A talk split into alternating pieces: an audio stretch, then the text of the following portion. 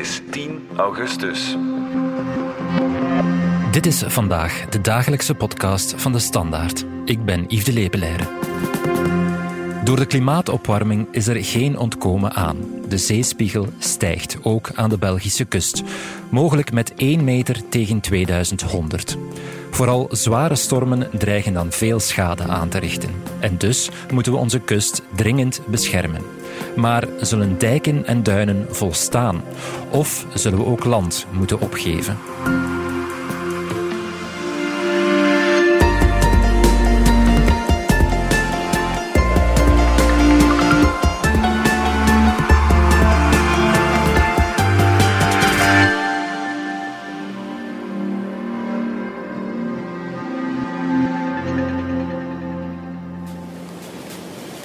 Er is een muur van water over Oostende gekomen. Het was ongelooflijk. Een paniek ik beschrijven. Dat precies of dat, de muil van een beest was die openging en dat dat eruit spoot. En toen wij in het centrum van de stad kwamen, stonden wij al tot onze oksels in het water. Mijn vader heeft mijn zuster en mij aan elkaar gebonden en heeft ons zo veilig thuis gebracht. Toen ik thuis kwam, probeerde ik de deur open te doen. Het water stond dan al tot hier ongeveer. Probeerde ik de deur open te doen, dat ging niet. Dan ben ik genoodzaakt geweest, omdat het water al oor en oor ging, om van boven op de deur te klimmen. Zo, bijna kloppen. S morgens vroeg kwamen de bootjes van uh, het Rode Kruis ons eerste hulp bieden, kwestie brood en water en dat. Er was een van die jongens uit dat bootje gestapt om over te steken van de straat. En ineens was hij weg. Hij is niet meer boven gekomen. Die jongen is daar plaats verdronken. Tom Isebaard van onze wetenschapsredactie, welkom in de studio. We horen daarnet een fragment van Panorama uit 1993, maar help ons even, waarover ging dat? Dat moet die verschrikkelijke storm geweest zijn uit 1953. Ik denk de nacht van 31 januari op 1 februari. Dat staat toch in onze geschiedenis ook een beetje gegrift. Ja, toen kwam er een ontzettende storm opzetten die vooral in Nederland heel veel schade aanrichtte, maar, maar ook in ons land, zowel aan de kust als het binnenland. Ik denk dat er in België 28 mensen omkwamen.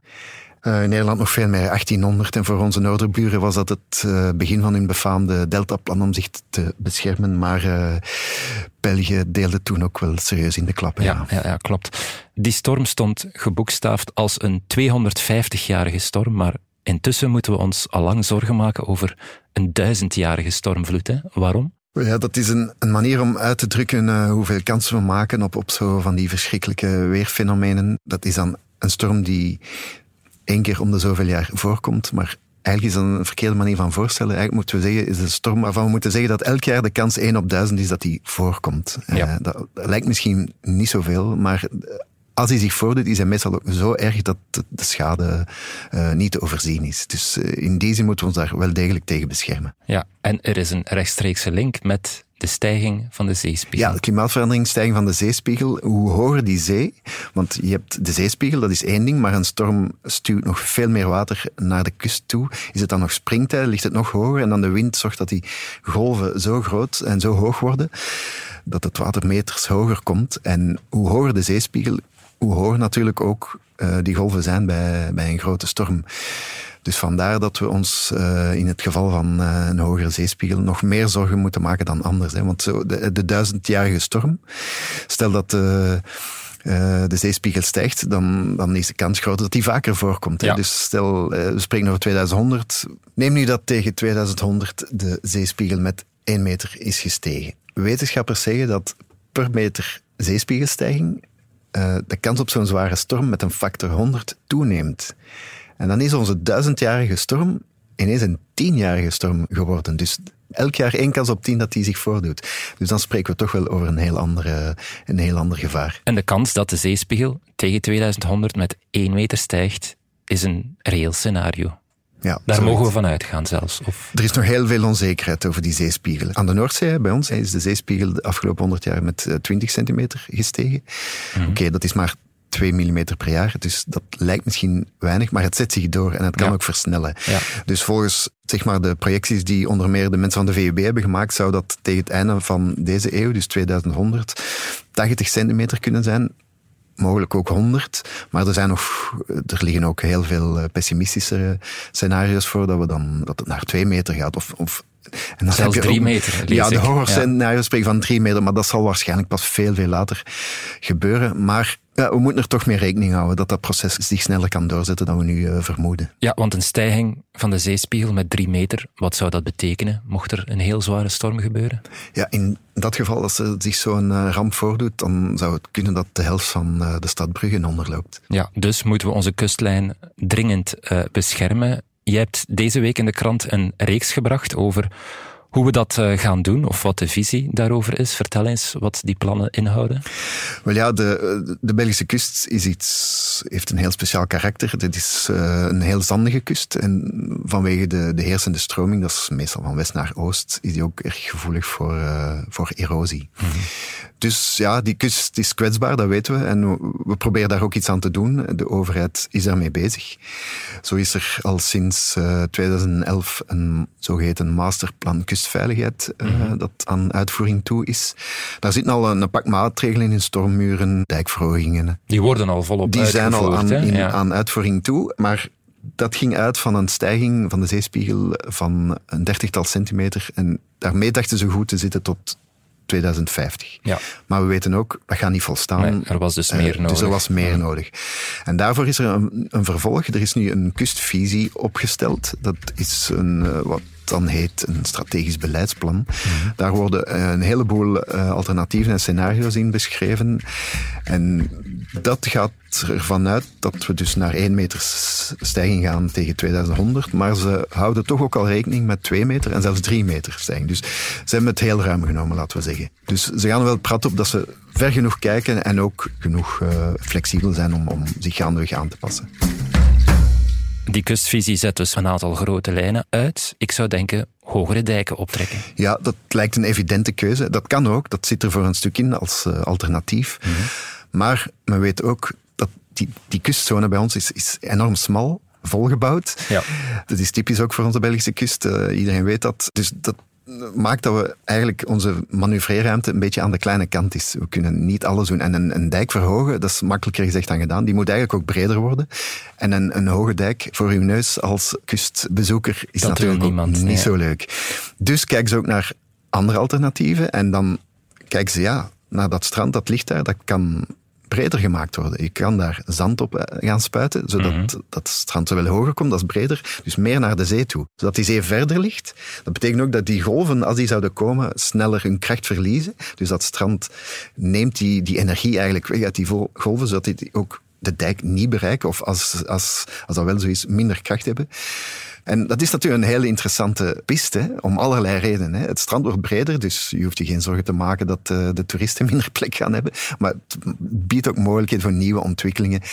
Ik kan je wel indenken dat dat voor veel uh, van de betrokkenen, van de belanghebbenden op de kust uh, een, een, een ja, interessante ja, toeristisch is dat ook een opportuniteit. Ja, doen we dat niet, dan moeten we het allemaal gaan doen op die smalle strook die er nieuw is. En dan zitten we heel erg gevrongen en is een stuk minder aantrekkelijk, beperkt onze toekomstige mogelijkheden enzovoort. En hoeveel breder moet dat strand dan worden? Ja, in die scenario's van de kustvisie is dat toch wel 100 meter, dus dat is niet niks. Maar waar gaan we al dat zand vinden om die stranden breder te maken in de eerste plaats? Ja, dat is natuurlijk een, een moeilijke, hè? want in het uh, masterplan, dat dus al loopt, zaten strandophogingen, dat zat daar al in. Dus er wordt nu al zand op zandwinning in de Noordzee opgegraven en op het strand gespoten. Dus dat heeft zogezegd zijn, zijn deugdelijkheid bewezen en we willen dat nog meer gaan toepassen in de toekomst. Men doet dat nu al, omdat ja, het strand het elk dan, jaar erodeert. Ja, ja strand, moet dat doen. Ja. komt nu ook al af. Willen, we die, willen we die behouden, dan ja, moet, moet dat gewoon aangevuld worden. Ja, vorig weekend zagen we zelfs na de doortocht van de stormdepressie Anthony weer zandkliffen ontstaan op het strand van Bredene. Ook ja. die moesten ze dan weer... Ja, dat ja. is zo. Dus als je zand aanvoert, ja, storm, er komt sowieso nog een storm, ja. die vreet weer een, een, hoop van dat zand weer weg. Dus je moet dat altijd blijven... Dat is een continu proces, daar, daar kun je niet van tussen. Je kan het niet op zijn beloop laten, het moet altijd bijgevuld worden. En gaan we die stranden hoger en breder maken, dan zal dat natuurlijk nog meer nodig zijn. Hè. We gaan ze om te, om te beginnen moeten aanvullen en dan ook moeten onderhouden, jaar na jaar, na een storm terug bijvullen. Dat, dat is iets waar we niet van tussen kunnen. Ja. Dus ja, is er zand genoeg? Die berekeningen zijn gemaakt. Hè. Dus al naargelang het alternatief dat we kiezen, hè, dan kan er tot, tot 160 miljoen kubieke meter zand nodig zijn, wat niet niks is. Daar komt dan die 80 miljoen bij van de suppleties zoals we die nu al doen, dus uh, we spreken hier wel over duizelingwekkende getallen, hè, dan zitten we aan ja, ver boven de 200 miljoen uh, kuub. Wat is er voorhanden? Dat, kunnen ze ook nagaan. Want wat is er nog, wat is nog beschikbaar in die zandwinningen? En dat is 195 miljoen kuub. Mhm. Dus we weten al dat we in één scenario, dus die bredere stranden, weliswaar met een zeespiegelstijging van drie meter, wat onwaarschijnlijk is, mhm. maar toch, dat we er dan niet gaan komen. Dus wat gaan we dan moeten doen? Ja, het zand elders gaan halen, ofwel nieuwe zandwinningen gaan aanboren, maar dat ligt heel gevoelig, want het, het marine milieu is zeer kwetsbaar. Dat is ook iets waar de natuurbeweging op hamert van we moeten daar eigenlijk mee stoppen, want, want, het leven wordt verstoord mhm. natuurlijk als je daar begint te graven. Ofwel uit het buitenland halen, ofwel eh, op een andere manier bijvoorbeeld, er wordt veel gebaggerd in, in havens om die, die toegankelijk te houden. Dan krijg je ook zand, dat is vaak van een andere kwaliteit enzovoort, maar dat zou toch wel kunnen bruikbaar zijn. Dus we gaan dan wel wat creatiever moeten zijn. Maar ja, het, dat er heel veel zand gaat nodig zijn, dat, dat, dat staat buiten kijf. De baggeraars hebben de komende honderd jaar alleszins veel werk. Die zullen nog veel werk hebben. Duinen bieden natuurlijk ook een natuurlijke bescherming en een breder strand geeft de mogelijkheid om meer duinen te creëren. Jij bent in Oostende gaan kijken naar een plek waar een nieuwe duin werd gecreëerd. Hè? In Oostende loopt er een project, eigenlijk twee projecten, waar ze die duinvorming, wat een natuurlijk proces is, zelf willen namaken. Ja. En dat ook wetenschappelijk opvolgen. Van hoe, hoe, gaat dat in zijn werk? Op de Oosteroever is dat, uh, niet, niet zo ver van Fort Napoleon, is er daar een strook aangelegd van een 120 meter. En daar hebben ze helmgras geplant. Mhm. En dan hebben ze gewoon ja, de natuur haar gang laten gaan. En achteraf bekeken van, wat levert dat nu op? En we zien dat helmgras, dat is een typische kustplant. Het principe daarachter is dat die plant het, het, het zand dat met de wind meegevoerd wordt, gewoon vasthoudt. En zo ontstaat er eerst een, klein bergje, dan wordt dat een, een, een hoopje enzovoort. En zie je dat daar al, dat resultaat? En daar zie je dat die, duin, die nieuwe duin is al twee à drie meter hoger dan strandniveau. In hoeveel jaar? Het is eh, begin 2021 aangelegd. Dus twee jaar tijd, Ze zien dat het heel veel zand vasthoudt en dat het snel gaat. Dus wat dat betreft veelbelovende uitkomst. En wat misschien nog beter nieuws is, dat kleine duintje heeft al zijn eerste grote test doorstaan. In januari 2022 raasde de storm Corrie over de kust. Mhm. En toen hebben ze gezien dat die storm heel veel zand afknabbelde, dat die duin dus beschadigd werd, maar dat hij zich nadien vrij snel herstelde. En dat is natuurlijk heel belangrijk in het licht van de toekomst robuuste duinen zijn duinen die zich eigenlijk spontaan, als er een storm geweest is, dat ze zich nadien terug herstellen. En dat is een extra garantie dat ze hun eh, rol als eh, kustbeschermers gaan blijven spelen. Dus daar hebben ze er al een natuurlijke dijk bij in twee voilà, jaar. Dat is eigenlijk een, een, extra kustbescherming die er daar al is bijgekomen. De vraag is dan, kunnen we dat herhalen? Waar kunnen we dat nog doen? Ja, want een uh, belangrijke kanttekening bij dat project is? Ja, het is natuurlijk niet toevallig in een zone waar aan de achterkant ook wat duin is, een dijk is, maar geen bebouwing. Geen bebouwing, hè? Ja. Doe je hetzelfde op onze hè, dichtbebouwde kust, vlak boven de promenade, met al die appartementjes erop gaan mensen dat leuk vinden dat er daar een duin verrijst. Die, die gaat onmiskenbaar of, of onvermijdelijk ja, een beetje het zicht op zee wegnemen. Hè. En, en zicht op zee is natuurlijk dat is ook een beetje heilig. Hè. Dat is uh, waar mensen van houden, waarvoor dat ze het doen, waarvoor dat ze naar de kust trekken. Dus dat, dat is wel een moeilijke. Maar de professor die dat project opvolgt, dat is iemand van de Leuvense Universiteit, die zei me van, ja, mensen zijn zich wel bewust van het feit dat dat er iets moet gebeuren. Mhm. En als ze dan mogen kiezen tussen een verse duin of een, een betonnen muur van, van drie meter hoog, zou het wel weten, dan, dan weten ze het wel. Want hij zegt ook van, ja, en dat staat ook in de kustvisie, je kan dat op een heel aantrekkelijke manier integreren eigenlijk, met, met paadjes. En ja, het strand zal wat verder liggen, het zal een deel zicht wegnemen, maar ja, mensen gaan zich veiliger voelen. Ik denk dat ook de, de eigenaars of de, de vastgoedontwikkelaar dat wel leuk zullen vinden, dat hun vastgoed beter beschermd is. Ja, Zeebrugge is, is, een, mooi voorbeeld. Een nieuwe beleving. Ja, er zijn ook Daar plaatsen... ligt een hoge duin, vlak voor de dijk, vlak voor Hotel Palace, waar nu appartementen zijn. Een heel hoge duin met zicht op de haven, dus, die daar natuurlijk ontstaan ja, er, zijn, er is ook spontane duinvorming. Het is, het is niet dat ze daar uh, iets uitgevonden hebben of uh, dat, dat, gaat vanzelf, maar het moet, de, de context moet ernaar zijn. Mm -hmm. er moet zand zijn, er moet een plek zijn waar die duin kan opgroeien. Je mag die ook niet om de haverklap platwalsen, want de stranden worden schoongemaakt, bulldozers. Het is ook een kritiek die vaak klinkt van ja, we, laten de, de duinvorming niet toe. Dus we gaan daar wel uh, ja, een soort compromis moeten vinden dat we op bepaalde plekken die, die grote schoonmaak achterwege laten, die duin laten groeien. Maar tegelijkertijd, Tom, willen ze in de pannen een stukje duinen waar vroeger uh, Camping Zeepark uh, op stond, graag verkavelen voor vakantiehuisjes en een hotel. Uh, daar hadden we het nog over in onze podcast van maandag. Ja, als je dan die kustvisie leest, consequent is dat niet. Nee, dat is, de duinen die, die staan al jaren onder druk. Mhm. Er is daar vroeger veel voor gevochten, want ze dreigden allemaal te verdwijnen. We weten dat toeristische druk, de vastgoeddruk op de kust enorm is. Maar ook daar zijn de, de, de geesten wel een beetje gerijpt. Hè, van laten we die duinen toch op zijn minst met rust laten. Degene die we hebben eh, bewaren, beschermen. Mhm. Eh, dat gaat soms ook moeilijk, maar we moeten dat doen. In de pannen heb je dan, hè, dat was een voormalige camping, is dan dichtgegaan. Dan denk je van, ja, een uitgelezen kans om de duinen die daar ook zijn, om uh, verdere ontwikkelingen Mhm. stop te zetten. En laat, dat, laat die duin toch duin zijn. Maar nou ja, krijg je natuurlijk een afweging met uh, ja, eigendom, uh, plannen voor, weet ik veel, vakantiehuisjes en noem maar op. Dus ja, dat er daar discussies zullen zijn of, of moeilijke afwegingen, ja, dat, dat staat ook als een, een paal boven het zeewater. Mm -hmm. En land teruggeven aan de zeetom, is dat niet ook een optie? Uh, want niemand heeft het daar nu over, terwijl in Frankrijk uh, daar wel voorbeelden van terug te vinden zijn. Ja, dan komen we terug bij die eigenheid van de Belgische kust. Hè. Een heel smalle strook, volgebouwd. Heel veel woning, bebouwing, zowel toeristisch als andere, handel, horeca, noem maar op. Heel sterk geconcentreerd. Die, die, die dingen staan er. Hè. Daarvan zeggen de makers van de kustvisie ook, ja, ik kan, ik kan dat niet meer negeren, dat is een realiteit. En, en om nu te zeggen, we geven dat op, ja, dat is maatschappelijk onaanvaardbaar, zeggen ze. En dan, ja, dan moet je gaan keuzes maken. Hè. Bijvoorbeeld, we geven Bredenen op, maar we beschermen Oostende. Dat zijn Ondenkbaar, redelijk ja. on, on, ja. onmogelijke ideeën. Hè. Want het is ooit geopperd. Hè. Een aantal jaar terug werd er gezegd van, laten we stukken van de Westhoek maar overstromen. Hè.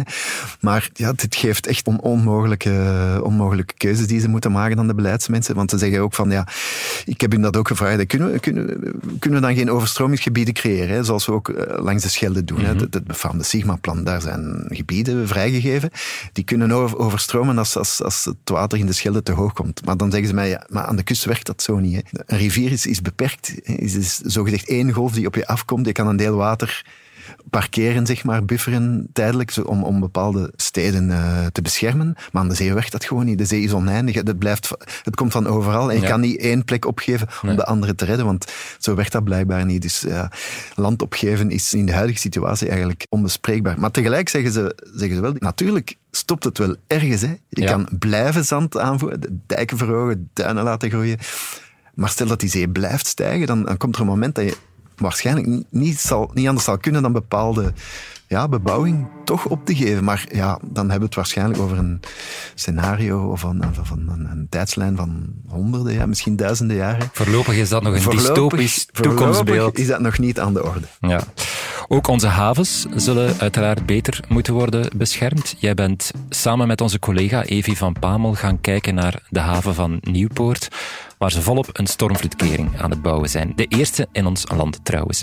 Peter van Bezien van het Agentschap voor Maritieme Dienstverlening en Kust legt uit waarom die nodig is en hoe die zal werken.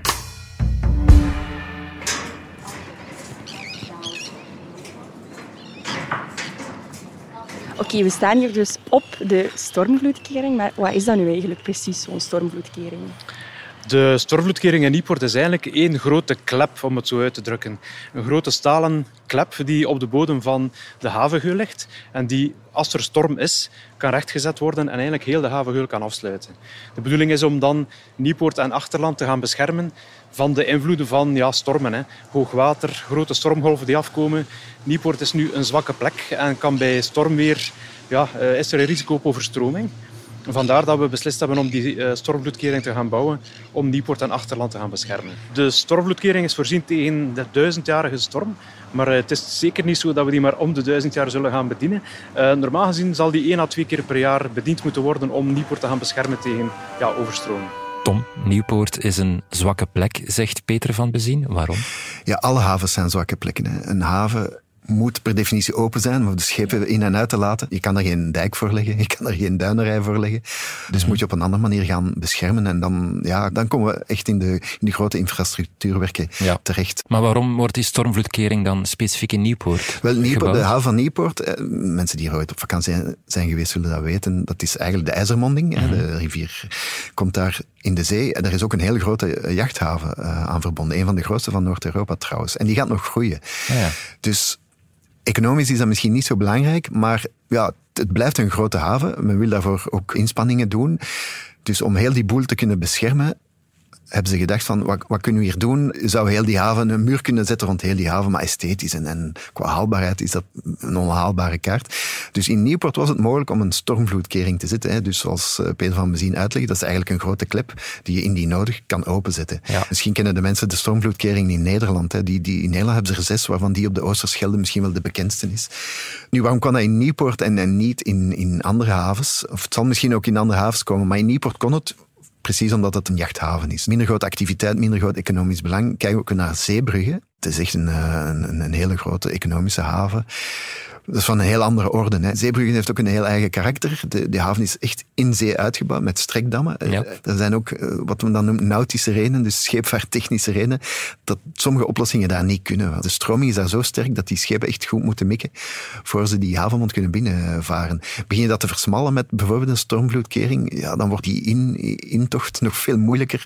Dus kortom, in, in, was dat, is een stormvloedkering een, een, een ja, een oplossing die niet mogelijk is. Dus daar moeten ze dan andere dingen gaan, uh, gaan bedenken. Hè. Ja, dan moeten ze de haveninfrastructuur verhogen. En om de haven en om het, ja, het achterland en, en, en uh, te beschermen kunnen ze bijvoorbeeld wel meer landinwaarts. Bijvoorbeeld, er is ook nog een kleine jachthaven in Zeebrugge die, die meer zeg maar op de kustlijn zit, ja. hè, dichter op het land. En daar kunnen ze dan bijvoorbeeld een sluis maken, of, of eventueel zelfs ook een stormvloedkering nog, nog aanleggen, zodat dat stuk beschermd is en ook alles wat erachter ligt. Ja. Dus dan blijft die grote haven zo, zoveel mogelijk open. Hè. Scheepvaart wordt zo min, weinig mogelijk belemmerd, maar is toch de rest van uh, Zeebruggen en, en, en omgeving beschermd. Conclusie, Tom, met die kustvisie zouden we moeten goedzitten tot 2100, maar wat daarna, want elk nieuw klimaatrapport dat er nu uitkomt is al een pak alarmistischer.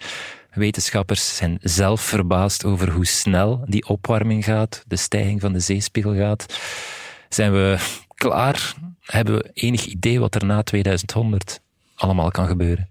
Het gaat inderdaad, of het zou kunnen een stuk sneller gaan, maar al bij al blijft dat toch een, een vrij langzaam proces, die zeespiegel. Dat geluk hebben we, we hebben tijd nog. Ja. En we kunnen het ook opvolgen. Kustvisie zal vertaald worden in actieplannen, die zullen dan over tien jaar gaan en telkens vernieuwd worden. Dus we kunnen om de tien jaar de situatie bekijken van, wordt het zoals we voorspellen, gaat het trager of sneller, moeten we een tandje bijsteken. En dan kan de, de tien jaar nadien bijgestuurd worden. Dus flexibiliteit zeg maar, is er ingebouwd, omdat ze zeggen van het heeft nu nog weinig zin om, om, om definitieve keuzes te maken. We gaan dat gaandeweg moeten doen. En dat, gaat, dat is een gradueel proces. Er zullen momenten zijn dat ze moeten zeggen van ja, die stormvloedkering die ja, volstaat niet meer. We gaan die moeten aanpassen. Dan kan die groter gemaakt worden of zo. Maar in het slechtste geval moeten ze gewoon een nieuwe zetten. Dus daar houden ze wel al rekening mee. Hè. Vandaar ook, ze, ze hebben alternatieven voor twee meter, drie meter mhm. stijging. Dus dat zit er al een beetje in. Maar nu zal het ja, een beetje zaak worden van wat beslissen we wanneer. En daarvoor rekenen ze toch nog een beetje op uh, de tijd die we nog zouden hebben. Maar ze zeggen er meteen ook bij, dat zijn zware beslissingen, dure dingen. Het duurt vaak lang om die plannen in uitvoer te brengen. Dus als we het doen, moeten we uh, rap rekenen op 20 jaar. Hè. Het eerste plan, dan de beslissing, geld zoeken, ja. uitvoering. 20 jaar is eigenlijk niks. Dus ja, dan gaan ze toch wel tijdig moeten ja, ingrijpen of nieuwe beslissingen nemen. Daar zijn ze zich ook zeker van bewust. Maar ja, zoals gezegd, stapsgewijs, gradueel. Om de tien jaar bijsturen en dan ja, in 2100. Dat is natuurlijk een eeuwigheid. Hè. De Vlaamse politiek kijkt meestal niet veel verder dan de volgende verkiezingen. Maar, ja, er zijn nog twintig Vlaamse regeringen. Voilà, zij zijn er eh, met, toch al met 2100 bezig. En ja, in zekere zin ook al een beetje met nadien. Dus laten we maar vanuit gaan dat we nog tijd genoeg hebben om als het nodig zou zijn om nog veel drastischer dingen te gaan, uh, te gaan uitvoeren. Maar één ding is zeker, dit wordt de komende decennia een miljardenfactuur. Hè? Over kostprijs, ja, zeggen ze nog niet graag iets, omdat we eigenlijk niet weten welke beslissing zal genomen worden. Er moet nog een zogeheten kosten-batenanalyse gemaakt worden. Dus afwegen van, ja, dat gaat zoveel kosten en dat zal ons zoveel beschermen, zoveel schade potentieel besparen. Dat zijn maatschappelijke en, en politieke afwegingen die we altijd moeten maken. Die moeten ze nog, die moeten ze nog doen. Ook de milieueffecten moeten nog bekeken worden. Dus afhankelijk daarvan zal dan een keuze gemaakt worden. En dan gaan we weten welk prijskaartje eraan vasthangt. Maar dat het een miljoenenzaak wordt, om het, om het zacht uit te drukken, dat, uh, dat staat buiten kijf. Oké, okay, Tom, bedankt. Graag gedaan. Dit was vandaag de dagelijkse podcast van de Standaard. Bedankt voor het luisteren. Volg ons op Spotify, Apple Podcast of eender welk ander podcastplatform. In onze gratis FDS podcast kan je niet alleen ons werk beluisteren, maar ook de beste podcasttips terugvinden. Alle credits van de podcast die je net hoorde vind je op standaard.be-podcast. Reageren kan via podcast.standaard.be.